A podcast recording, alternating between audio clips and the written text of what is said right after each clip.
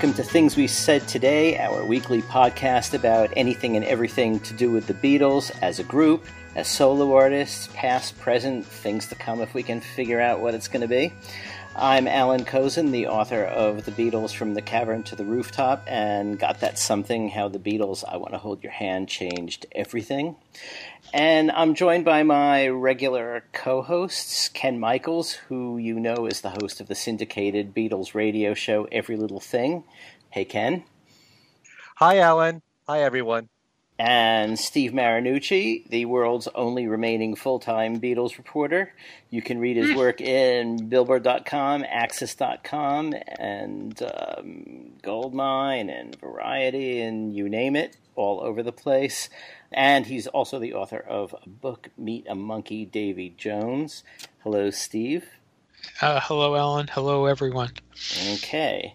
So we're recording this on John Lennon's birthday, what would have been his 77th birthday, and John will be the subject of the show a bit later. Um, but first, we'll do our uh, overview of the news. And uh, I guess the one thing is last week, if you listened to last week's show, we were sort of, uh, we had the news that Tom Petty had taken ill, was rushed to the hospital, uh, was on life support, and at the time we didn't know what the situation was because it had been reported that he died and then that he hadn't died, and um, then later that night he did die. So uh, we we talked a bit about Tom Petty last week, but uh, any any other thoughts looking back, uh, Ken? Oh, there's so many thoughts, really you know, as far as the Beatle connection, there's there's quite a lot of them, mainly with George and with Ringo. Mm-hmm. Of course, you have to talk about the Traveling Wilburys and what a you know how much fun it was when those two albums came out. Although we had to deal with the passing of Roy Orbison after the mm-hmm. first album was released, but those are two really fine albums, and we've talked about that several times here on the show. And you know, it's a funny thing about the traveling Wilburys. Sometimes the best things that happen in life are what's not planned. Yeah. And the traveling Wilburys was just that. I mean, George just needed to record a B side for a European single for This Is Love from Cloud Nine, and he, he needed a song. And at the time, it just so happens that, um, you know, he was working with Jeff Lynne. Jeff was friends with Roy Orbison and Tom Petty and Bob Dylan. And of course, George has the long association with Bob Dylan and going all the way back to the Beatle days with Roy Orbison. And so they came up with the song Handle with Care, and the record company felt it was too good to make a B side. So, you know, the story goes that they decided they were going to make an album, and Bob Dylan had to go on tour fairly soon after that. So they only had a very short amount of time. I think it was something like a week to 10 days. And they came up with a batch of songs that are just great, fun rock and roll. Mm-hmm. And uh, who who could have ever predicted? First of all, to have a band with those five members, mm-hmm. and even though you know it, it's funny, I, I think sometimes you assume that when you have all this talent in one band, it's going to be great no matter what. It doesn't have to be that way. Yeah. It's kind of like an all star baseball team with all this talent that somehow doesn't gel. It doesn't have to be that way. But the Traveling Wilburys worked because they were all, you know, very respectful of each other. They all loved each other's work, and they all had a great sense of humor that came over in the music. Mm-hmm. And um, thankfully, we have two albums of the Traveling Wilburys. You know, I'm very grateful that they continued to make a second album after Roy died. Right. But uh, you know, there's so many things you know to talk about with Tom, especially with George, with George a, a bit with Ringo, and uh, I don't know if you guys want to talk about that or you know have me mainly talk about it. Yeah, go ahead. Well, you know, you've got um, the song "Cheer Down," which mm-hmm. is one of my favorite uh, of recent recordings from George, and that was actually written by George and Tom Petty. And I remember George bringing up uh, the fact that Tom came up with the line, "If your dog should be dead, I'm going to love you instead," mm-hmm. which is a really funny line that he put in there, mm-hmm. and that's you know kind of typical of Tom Petty and his sense of humor. Right. And um, you've got the uh, tribute to John Lennon of I Call Your Name, which was uh, part of a video that was made in 1990 that was a tribute to John Lennon in Liverpool. And both Ringo and Paul were not there in person, but they submitted videos. And um, Ringo made the cover of I Call Your Name, and Tom Petty was in the video playing along, as was Jeff Lynne. And also uh, Jim Keltner was in there, and Joe Walsh mm-hmm. as well. So, and that was a really fine cover of I Call Your Name. I enjoy hearing that and playing that on my show. Ringo appeared on Tom Petty's album Wildflowers. He, he played on a track called To Find a Friend. Uh, there's also the concert for George, where uh, Tom appeared with the Heartbreakers and did a couple of George's Beatles songs, uh, Taxman and I Need You, and as well as uh, Handle with Care. Mm-hmm. Most of all, one thing that I, that I remember about Tom as far as George is concerned, which not too many people talk about, is when they had a, a TV broadcast of the Billboard Awards, and George was the recipient of the first Billboard Century Award. And Tom Petty did the introduction for that, and it was a great introduction. Mm-hmm. And he gave the award to George on camera, on TV, and that was a pretty high moment also the uh, the Bob Dylan 30th anniversary concert. Sure. The very end of which uh, everybody performed my back pages, and George sang a verse, and Tom Petty sang a verse. It's kind of funny. You'd think that Bob Dylan would be last mm-hmm. doing the verses because it's a you know a tribute to him, but George was last. Eric Clapton was on stage, Neil Young, Roger McGuinn, and Tom Petty and George, and that was a you know an incredible moment right there so many wonderful things that that uh, Tom Petty took part in, as far as George is concerned, and Ringo. Also, the the video for "I Won't Back Down," right, which had both George and Ringo in it. Mm-hmm. That's that's uh, that's a pretty mean feat to have two Beatles in your own video. and even though you know Ringo didn't play drums on the song, in the video you see him playing drums hmm. to the song, as well as he's he's kind of circling this globe. He's looking right at it. It's kind of funny that was a very Wilburyish song because Jeff Lynne's in there too, on the right. on the video. Um, so you could probably kind of throw that into the to the Wilburys uh, uh, barrel there because uh, it, it it sounds a lot a lot like the album, you know. Mm-hmm. So, sure, but uh, you know, there's a lot of activity there between Tom and George and Ringo. So, uh, you know, apart from the fact that he's been a mainstay in our lives for the last 40 plus years on on rock radio. I mean, mm-hmm. there's hardly a day that goes by because most of the time when I listen to the radio, I listen in my car.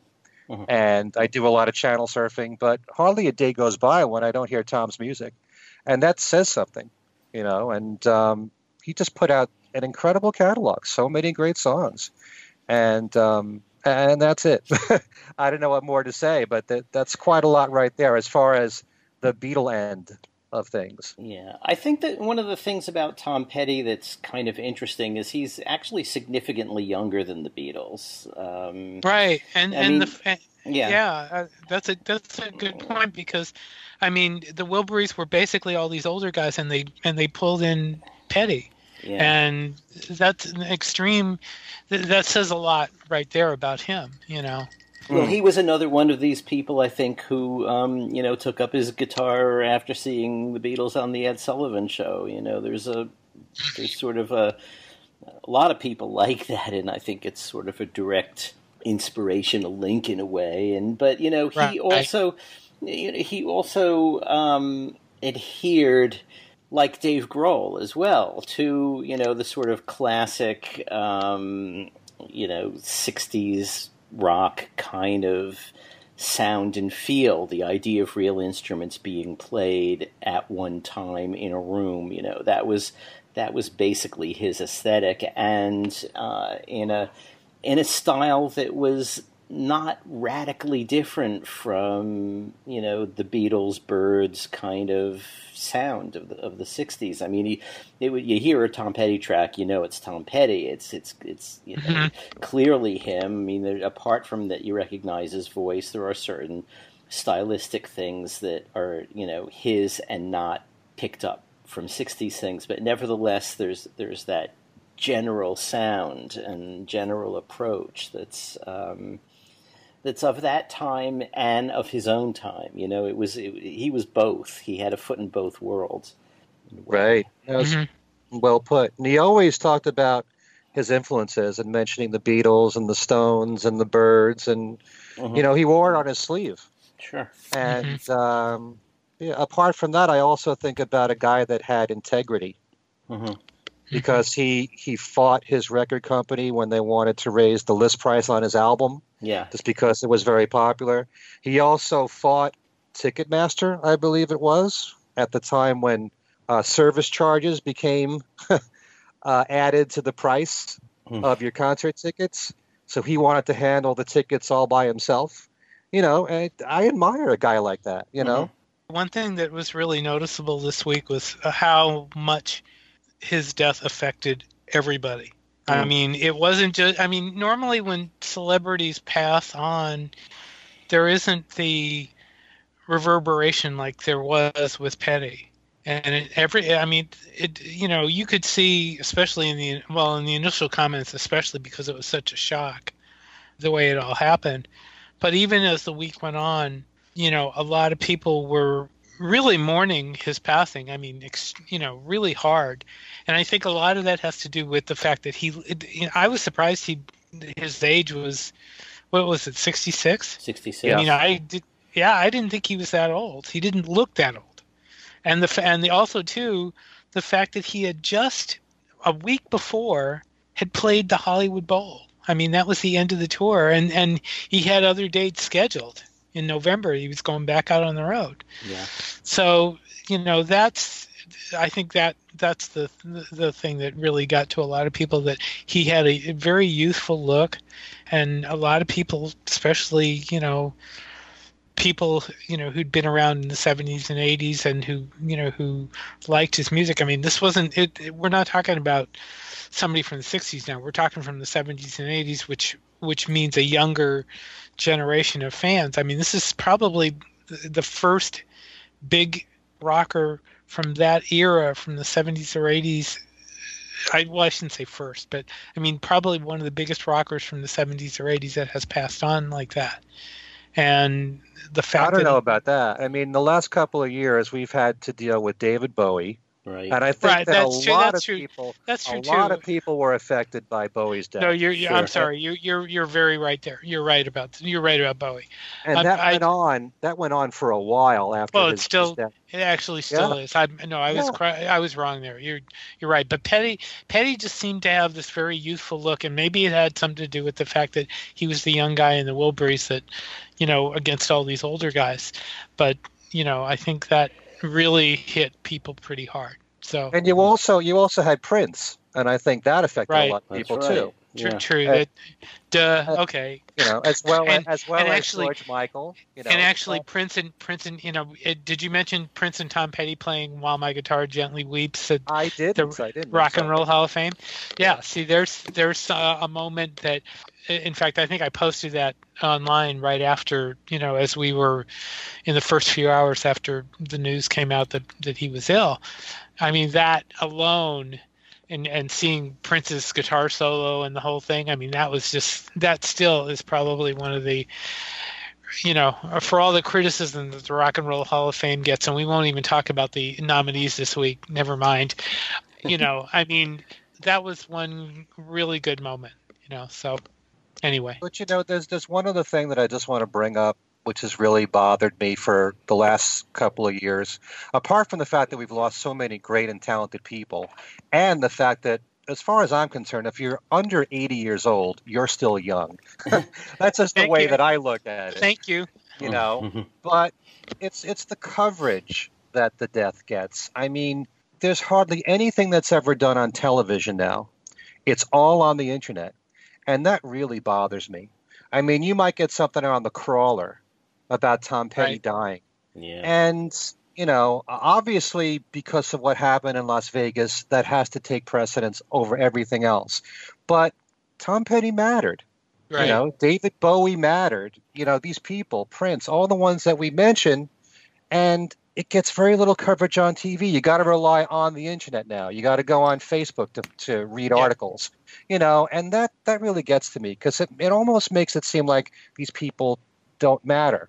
Well, much. there there was a great tribute today that uh, um, our friend Harold Lepidus uh, passed on to me that just a, a, little, a little while ago. A cartoon done by Andy Marlette of the Pensacola News Journal, and it's it shows it's a it, it's worth looking up if you haven't seen it.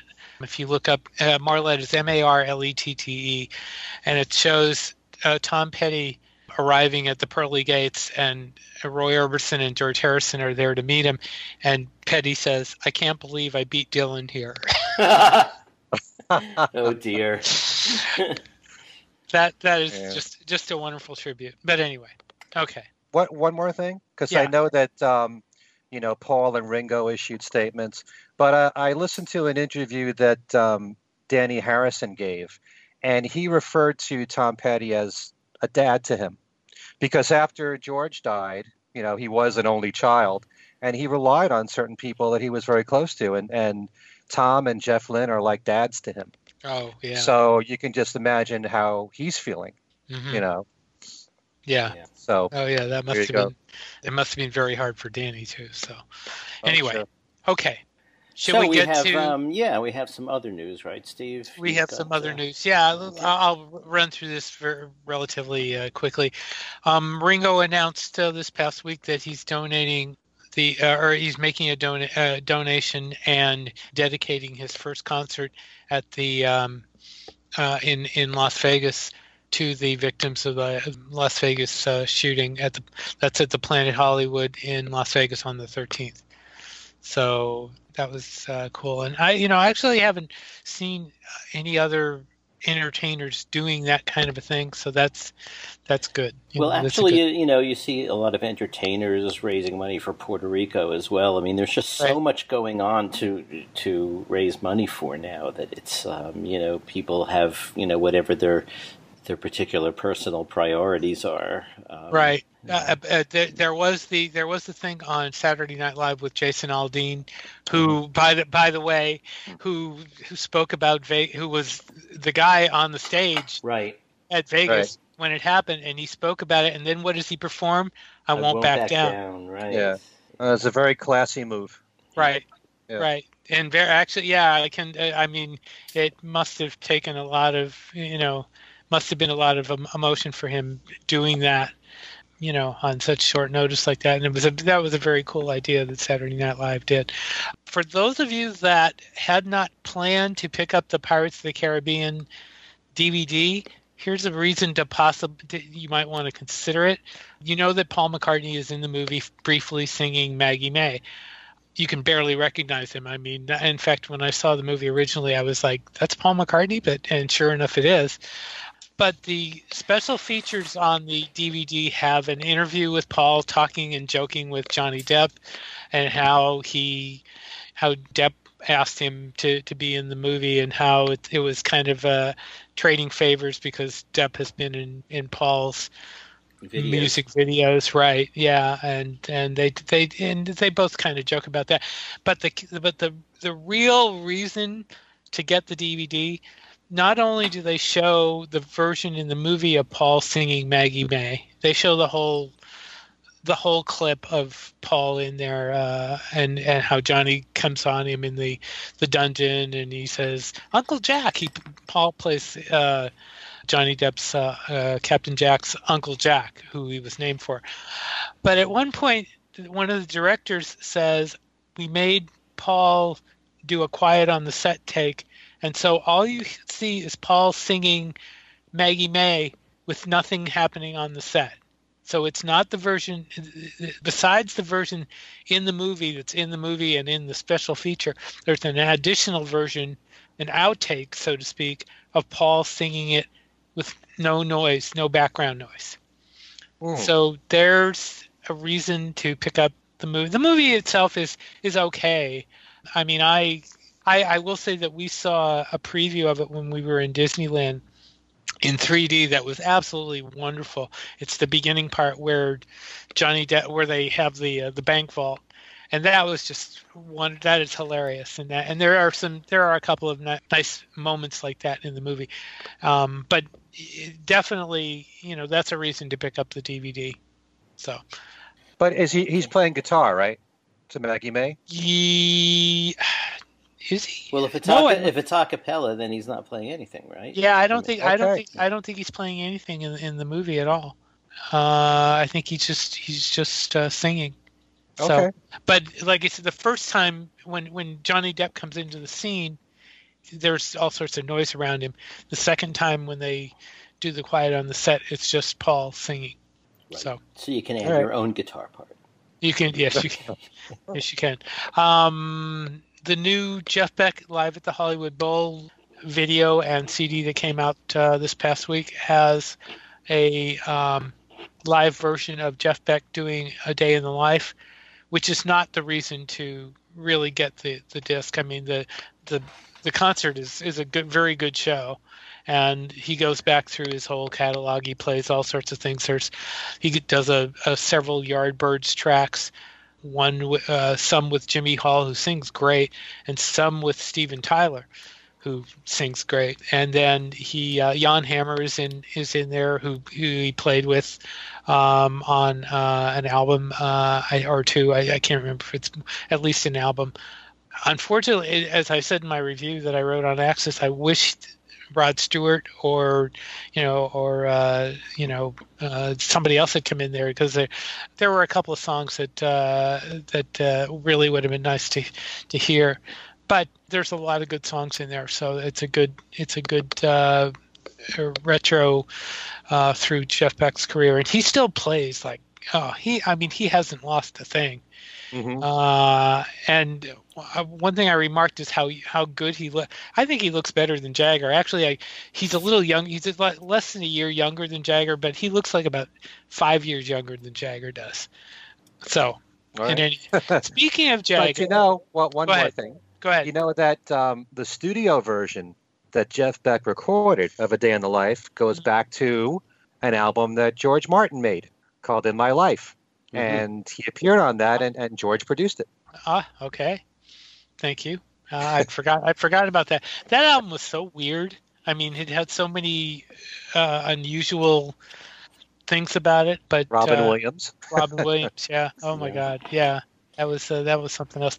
And then since we're mentioning um, the Mick Jagger, the Rolling Stones announced this past week, or it, it came out this past week that the Rolling Stones are putting out a, a BBC album. Not, it's not going to be nearly as. It's going only going to be one disc, and I'm su- really surprised that they're not going a little crazier. They are putting out a book with it uh, called On Air, but I'm glad to see that, uh, that that's finally out. Although bootleggers have had this stuff for years, uh, and actually they've had more. And and in fact, I was uh, saying that there were some BBC tracks uh, that were auctioned. I believe it was last year or the year before, including one that the Rolling Stones never recorded, and those aren't on the album, unfortunately. So, but anywho, hmm. uh, wonder so, where they got that title on air. Gee, I wonder. yeah, I mean, yeah, they're slowing down. They're slowing down. It used to be. I think John once said, you know, if how come if if the Rolling Stones are so innovative, how come everything the Beatles do, the Stones do six months later? Now it's like four or five years later. Right. Um, obviously, right. they need to, yeah. you know. I and I do. And uh, by the way, I want to be your man is on that is on that CD. So okay. Okay. Okay, and uh, there's a Gary Clark cover. Yes. In a, in a new film, right, Ken? Good. Yeah, he discovered Come Together, mm-hmm. which is in the new Justice League film, which mm-hmm. um, I heard is going to open in mid November. Okay. But you can actually hear that version online. You can go on YouTube hmm. from Gary Clark Jr., who's a great guitar player. One of these days, we'll have to do another cover show and catch up with some of the new ones and, uh-huh. and, and old ones we neglected last time. Um, mm-hmm. So, any other news? There's one thing that I forgot to mention about Tom Petty, and that is that when Ringo released his album Vertical Man, he did a cover version of Drift Away, the Dobie Gray classic, which is kind of appropriate for Ringo to sing because the line goes, Give me the Beat Boys. But uh, originally, Steven Tyler was on the recording there to sing a verse. But at the time, the record company pulled it. They uh, Columbia Records didn't want two records out at the same time. Aerosmith had the single "I Don't Want to Miss a Thing," and they didn't want there to be any confusion uh, with having two records out with Steven Tyler on it. So they pulled uh, Steven Tyler's vocal and they replaced it with Tom Petty, who phoned in his vocal and sang a verse on there. And the version with Steven Tyler went out as a promo, but the one that was on uh, the actual album had Tom Petty on it. Mm-hmm. There okay. we go. Okay. So, as well as Alanis Morissette, who also sings a verse. So it's kind of uh, several vocals, multi vocals, lead right. vocals on that song. Mm-hmm. Okay. Alrighty. Okay, so we should move on to the main order of business for the night, which is celebrating John's birthday. And what we decided to do was each choose five songs that we particularly like of John's from his solo career, but that were not released as singles. So we've tied one hand behind our backs, and uh, there's plenty of good stuff to choose from. And um, who should we start with? Let's start with Steve. Oh, okay. Well, this was actually tougher than than I thought it would be, and I and I got I have to admit, um, I I had the resource that I used here was uh, Steve or no, this isn't Steve Turner's Paul Du Noyer's John Lennon, the stories behind every song um, which is a great little book if you're looking for information on Lennon's solo career. Um, but here's here's what I here's what I picked. Um, I love Plastic Ono Band. Uh-huh. I love both Lennon and Yoko's Plastic Ono Band. So I picked uh, two songs from that. I picked Love, uh-huh. and uh, uh, because I mean that's such a such a great, and it's it's actually it's it's actually uh, it's it's it's such a non-Lennon type song. I mean, you're you're expecting you don't expect it to to you don't expect him to do tender songs like that, and it's it's just so non-typical uh, untypical of him. And then God, which I think is so emotional, and I love you know uh, the way. And I really had trouble. I mean, uh, I you know I kind of wanted to put almost every song on that album because I love I love that album so much. Um, you know, working class. I, I, had working class hero on my uh, on my list for a while, and you know, I mean, that was such a a pioneering song with the, with all the uh, you know with all the the uh, swearing in it. But um, but Love and God were the two I picked out of that al- album, and then I picked uh, How Do You Sleep for probably for obvious reasons. I th- I think the reasons were obvious there because of the the you know the way they went back and forth at each other at the time. I love that. I, I, I just love that song though. It's just a great song. The next one I picked uh, is New York City from an album that everybody seems to hate. Uh, I'm not sure. Not me. Not me. Really?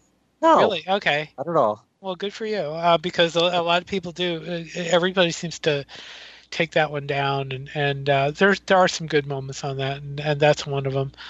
And then the last one, I went a little deeper than than normal, and I picked "I Know I Know," hmm. um, and nice.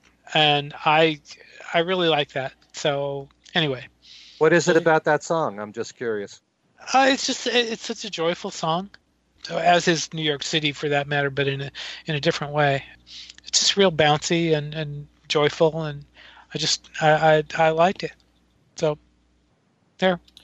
Okay, you know, um, you you said about love that it, it, that it's surprising that he sang would not that we don't expect him to sing such a tender song, but I mean, there's Julia and there's there's various yeah. um, things over the years, um, right? Yeah, I mean, in in the same way, I mean, people always usually the discussion is about Paul, and everybody says he's uh, singing these gentle love songs and people bring up Helter Skelter. But, you know, John had that mm-hmm. other side too. They both did. They both had, you know, both the sort of screaming rocker side and the tender ballad side, I think. But love is a good one. You know, there's um, there's an alternate mix when it came out as a single, I think just in the UK. I'm not sure this was released in the US, but um, when it came out as a single after he died, um, it had a sort of hard opening instead of the fade mm-hmm. in. Yeah. So that's a, a, a, little collectible variation for you. I also was going to do, um, uh, well, all right, we were going to save the runner ups to last. But Oh My Love was the one that, that I, and I'm not doing it now. Um, oh My Love uh, was on my list for quite a while, and that one, that one, uh, you know ended up not being on there what was surprising though as we're you know eh, when we talked about this last week i really didn't think i, was thinking well it's going to be it's going to be kind of difficult because there isn't uh, i mean because so many john lennon songs were released as singles yeah. they weren't they weren't and I was really amazed when I went through the list. I'm going, that's all the singles that they've released from him. It's it's like wow. They, well, I mean, there were there's... a lot of posthumous ones, and I wasn't sure if we were counting those or not, and I wasn't sure if we were counting B sides or not. But um, yeah, the, the, well, the, I I left. I I avoided tried to avoid all of those. I think. Yeah. Um, so. Hmm. Okay. Well, you know, the the solo Beatles, there's so many albums they released that either had no singles or one single and that's really uh, it's quite sad in a way because so many songs deserve to be singles that weren't. I mean, just take a look at the Imagine album. Yeah. You know, it only had Imagine. Right. That's it. the Mind Games album only had Mind Games. So, so many songs are worthy of being singles and being hits and and big hits. I feel. Mm-hmm. So, it's very much like that. Yeah. Um, with Double Fantasy, you know, because it came out right before he was killed, um, they released several. Um, and, there were and, three. Yeah, invalidating some of my choices. I would have loved mm. to hmm. have watching the wheels, you know, but yeah, right, yeah, that was one. That was one that came to my mind too, and and and Woman was another one. I mean, but, but both of them were out as singles, so you couldn't.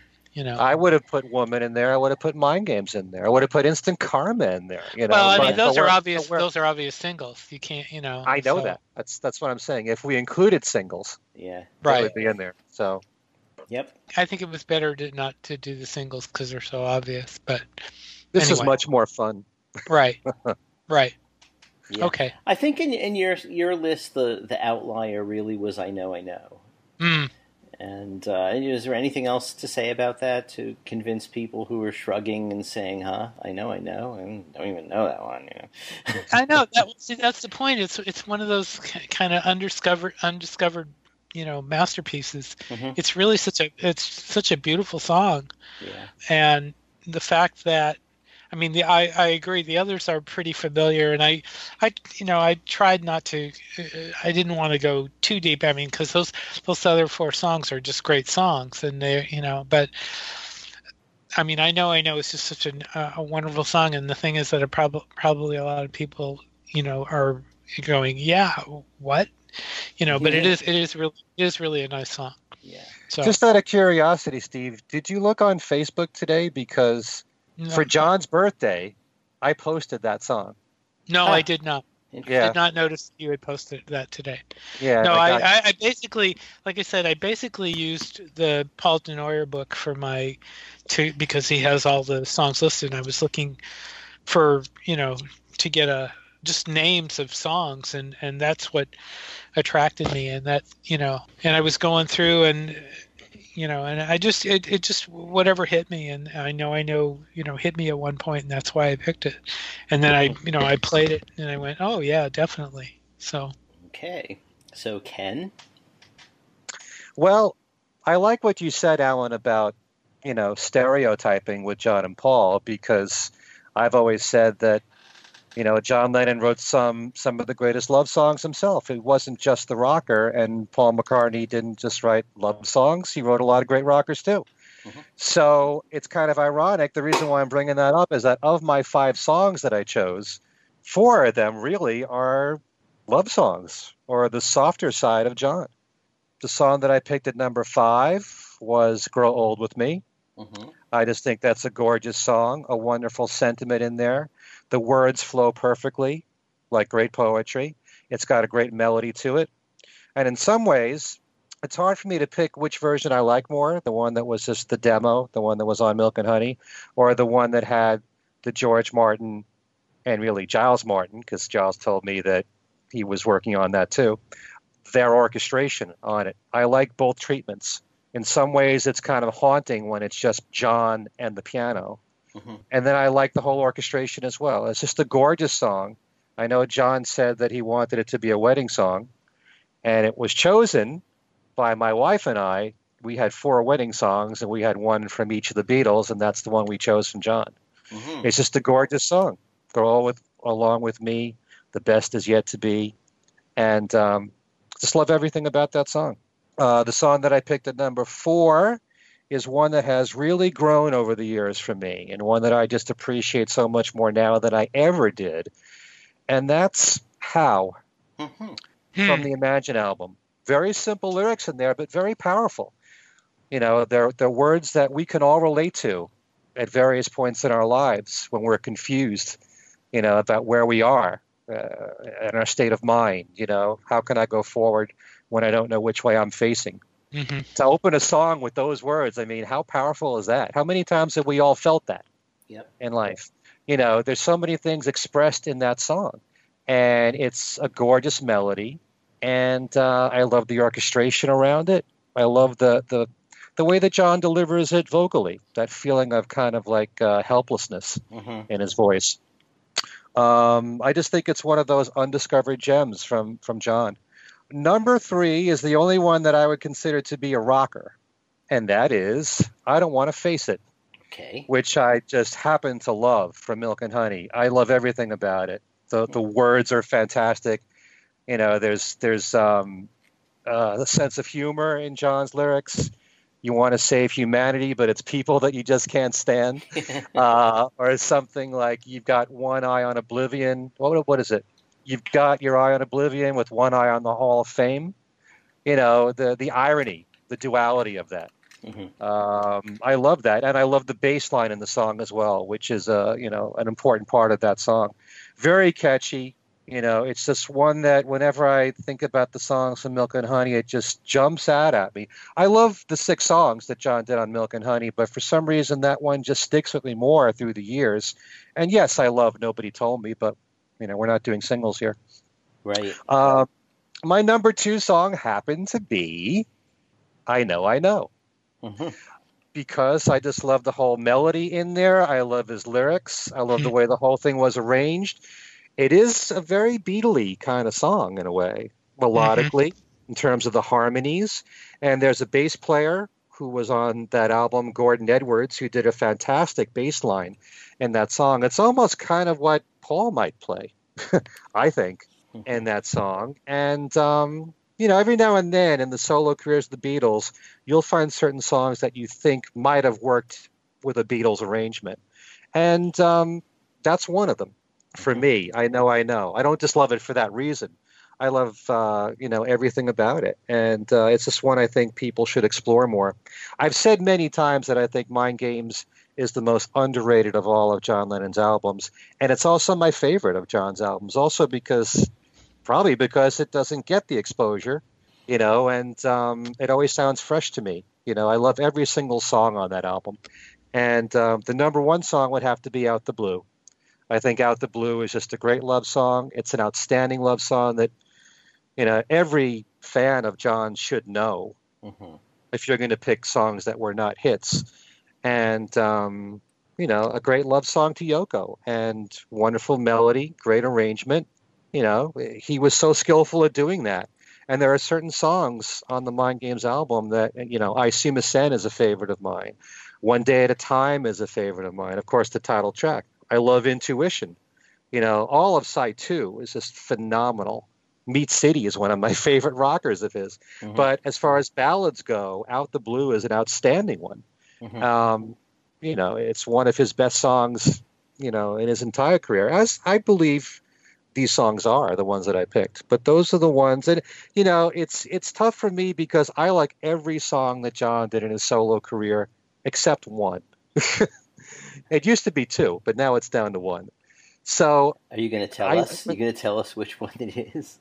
Well, you know, when I was on a previous Beatles podcast, I mentioned one Beatles song that was not my favorite, and then I got a lot of heat for it because I'm never that critical. I'm hardly ever that critical.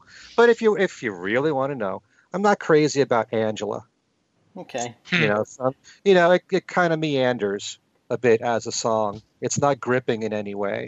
I love the fact that John and Yoko wrote a song for Angela Davis. I'm not all that crazy about it. I used to not like I Don't Want to Be a Soldier, and now I like it a lot Mm-hmm. because it's very free-form John. You know, it's not a very structured song. It's kind of jazzy. And, you know, I wish that there was more of that Mhm. in John's solo career. But, um, yeah, I mean, all the songs there on it, there's only one that I don't care for. He's had such a solid catalog overall. Those would be the five that I would pick. Okay. Uh, Steve, any reactions to Ken's choices? No, no. I mean, I, I he went uh, a couple of places that I didn't, but uh, no, I thought I thought his were good choices. Uh, I, interesting that we both picked. I know, I know. Yeah. Yeah. Um, by the way, my list was not a. a I noticed Ken, you did a number five to number one list. I didn't. Mine weren't in any order. Uh, mine were just you know five Yeah. songs. So Yeah. okay. I just That's fine. I just wanted to make that make that point. Anyway, but Yeah. no, it's a, I like I liked your list. So Okay. there Yeah. we go. Mine is um, like Steve's in that sense. I didn't do uh, didn't do it in any particular order either, um, except maybe more or less chronological. But then I sort of move them around in the playlist here, so it's it's not even totally chronological anymore. Uh, I did not pick. I know. I know.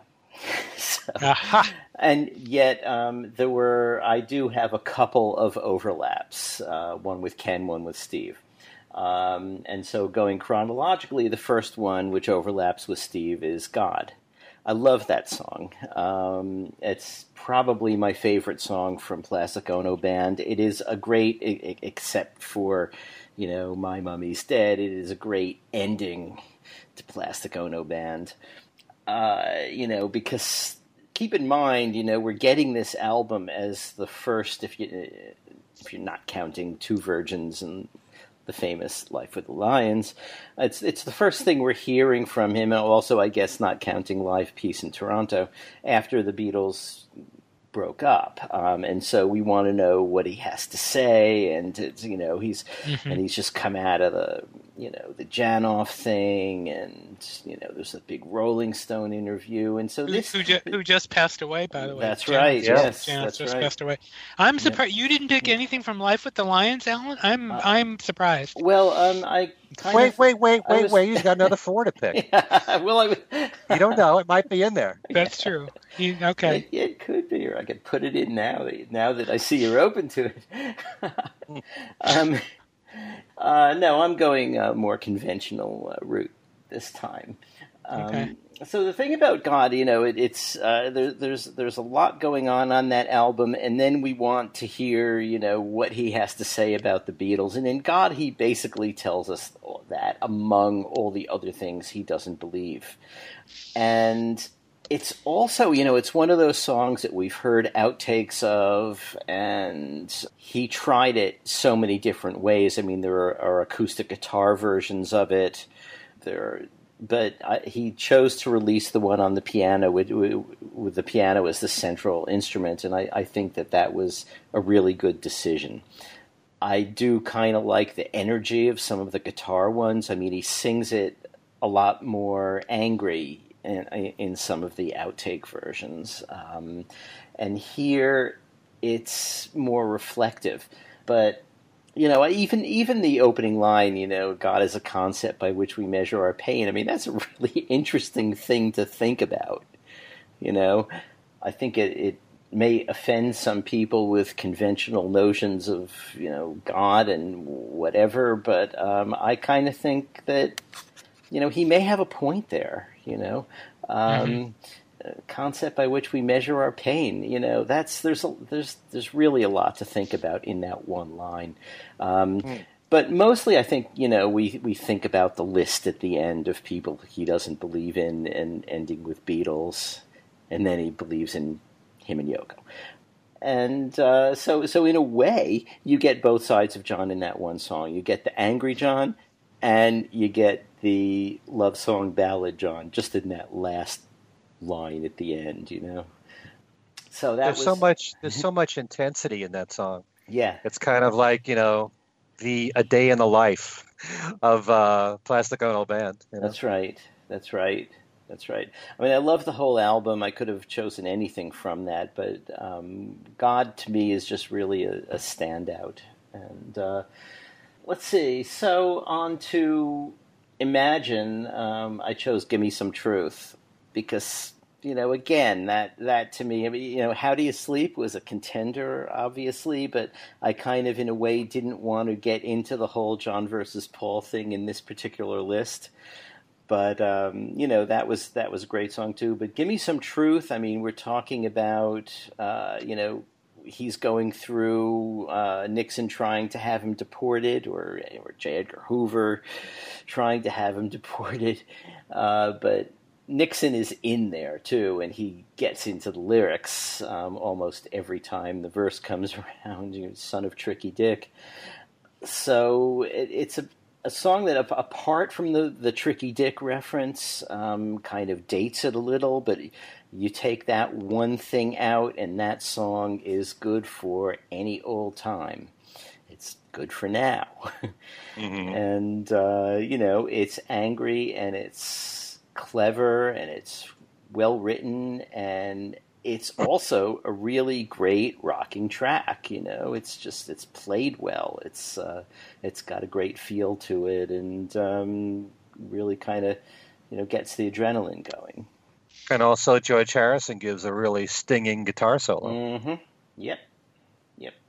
And the next one along similar lines. I mean, it's.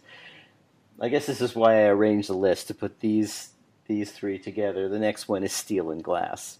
Mm. Um, another one of his angry songs. Um, and, you know, in this case, he's supposedly or pretty much overtly talking about Allen Klein, but he later went back and said, and, and it could apply to a lot of his songs, um, that he's also writing about him, you know, himself. He's he he uh, did, I think, more self analysis than a lot of people do, and um, he is often, you know, he'll often write a, a, a, song that's very critical of someone else or some other situation, and then a couple of years later, he would give an interview where he'd say, you know, yeah, it's true, it was about that, but it's about me too.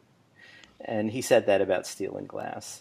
Hmm. Um, but I think maybe he also was trying to just sort of soft pedal the sting uh, on the Allen Klein thing too, because there's some really nasty stuff in that song. You know, Mhm. you know, you leave your smell like an alley cat. I mean, you know, you know he didn't mince words. That was the thing about John. I mean, it was one characteristic thing about John. It, it probably was that, and in all of the th- my first three songs, that's that side of John too. The next one is uh, my overlap with Ken. I chose Out of the Blue as well for pretty much the same reasons Ken said. It's a beautiful love song. It's the other side of John, and it's you know also it's a it's a really attractive melody and it's uh, nice production and you know it just uh, it just sort of shows that that side of him in a very I think nicely developed way. Um, I mean, there are love songs and ballads all through his output, so there's always one to choose. But that one I, I just thought was exceptional, hmm so I chose that. And then for the last one, uh, I actually was tussling between two of them, but since one of you mentioned one of the two, which was Grow Old with Me, um, I'll go with the other, which is I'm Losing You. You can't agree with us, you know. Well, I do, I do, but you know, I mean, simply for the sake of giving the listeners more variety. um, Okay. So I, I went with "I'm Losing You," which I also really like. Uh, maybe even like it better than than "Grow Old with Me" anyway. But um, you know, it just has a. It's a great track. In fact, both of the released versions, the one with Cheap Trick and the one that came out on Double Fantasy, are great versions. I think I prefer the double fantasy one, but I, I, I really like them both.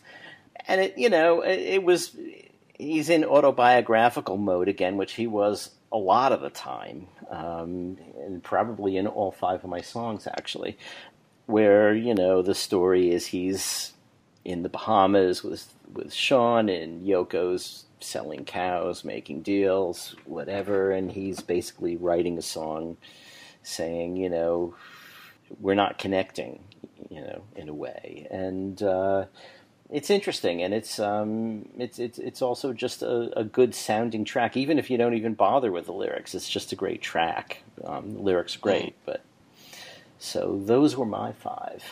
Good list okay. overall from all three of us. Yeah, yeah, we should. Uh, you like compilations so much, we should put all our songs together. Really? really?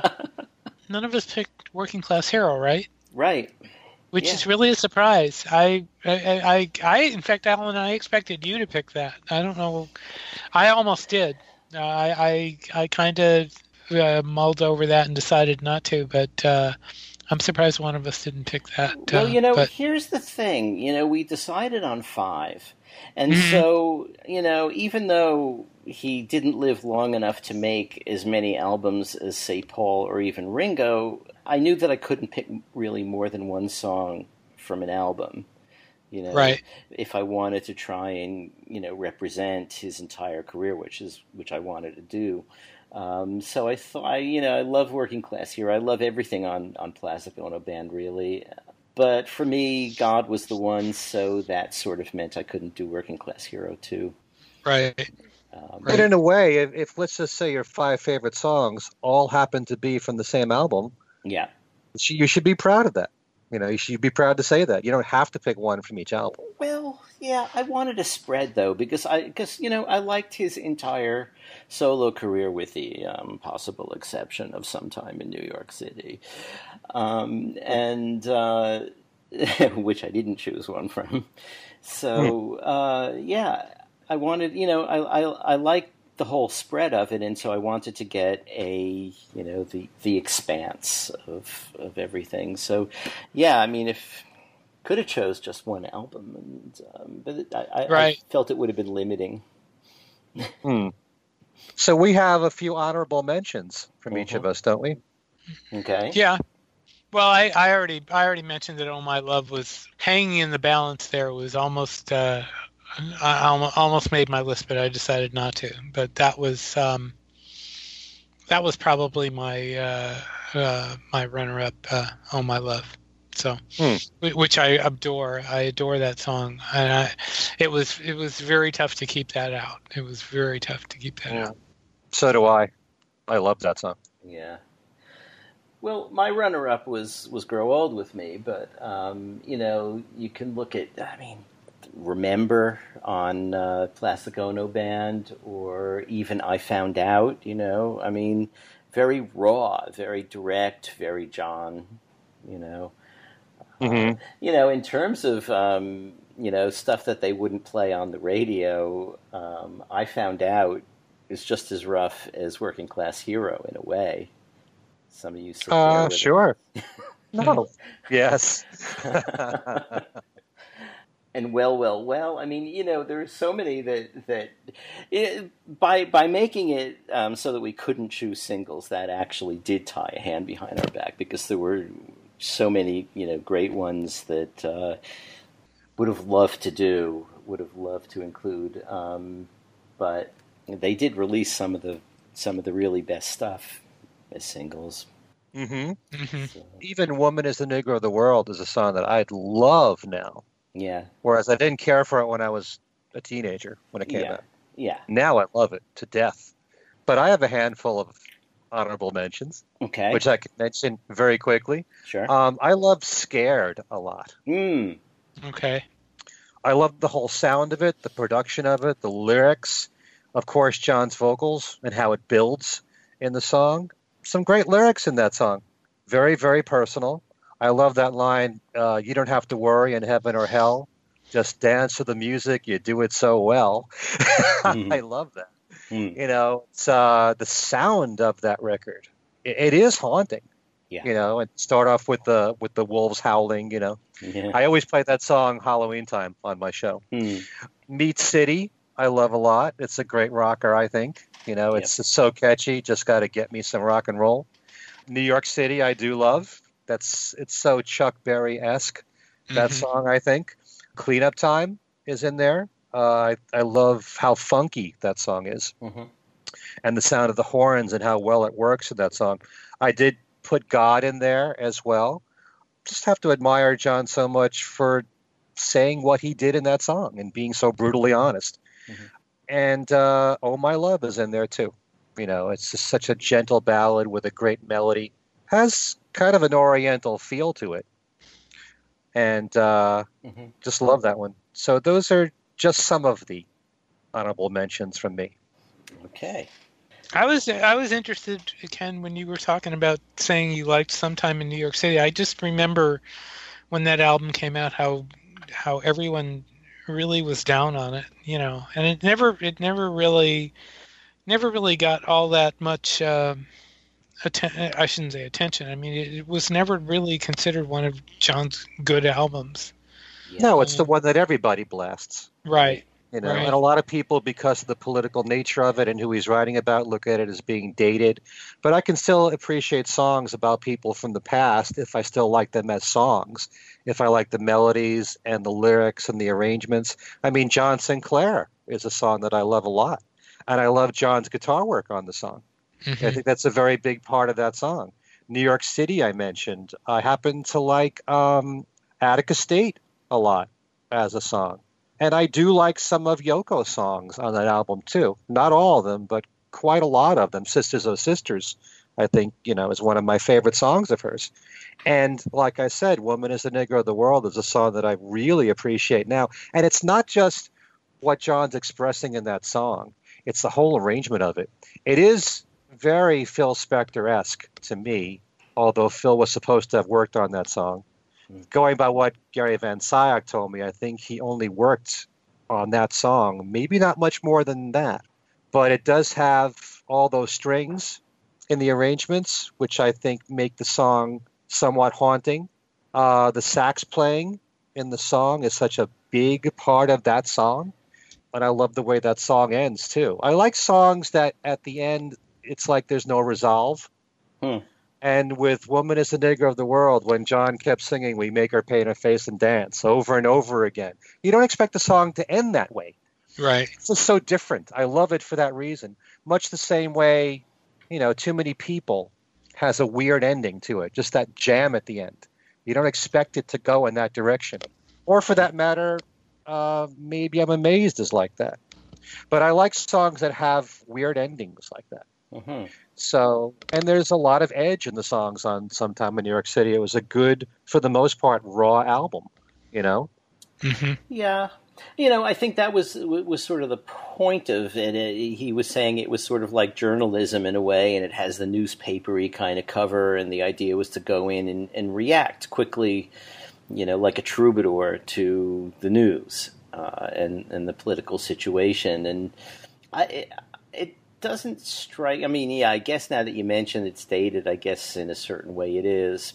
Um, I probably like it more now than I did when it came out but to me it just seemed like because it was done so quickly and on the fly and you know trying to get it you know into the shops while the issues were still hot it, it seems really sort of half baked to me i mean i don't like attica state much as a song i mean i i I understand, you know, the the issue. Obviously, I mean, I was, Mhm. you know, there at the time, and you know, and it was in the news, and it was good that he said something about it. I just didn't think it was much of a song, and like the live stuff on it. And um, and the other thing is that about the the stuff they did with Zappa on it, um, Zappa released in a different mix, so you can get two Right. mixes of that stuff.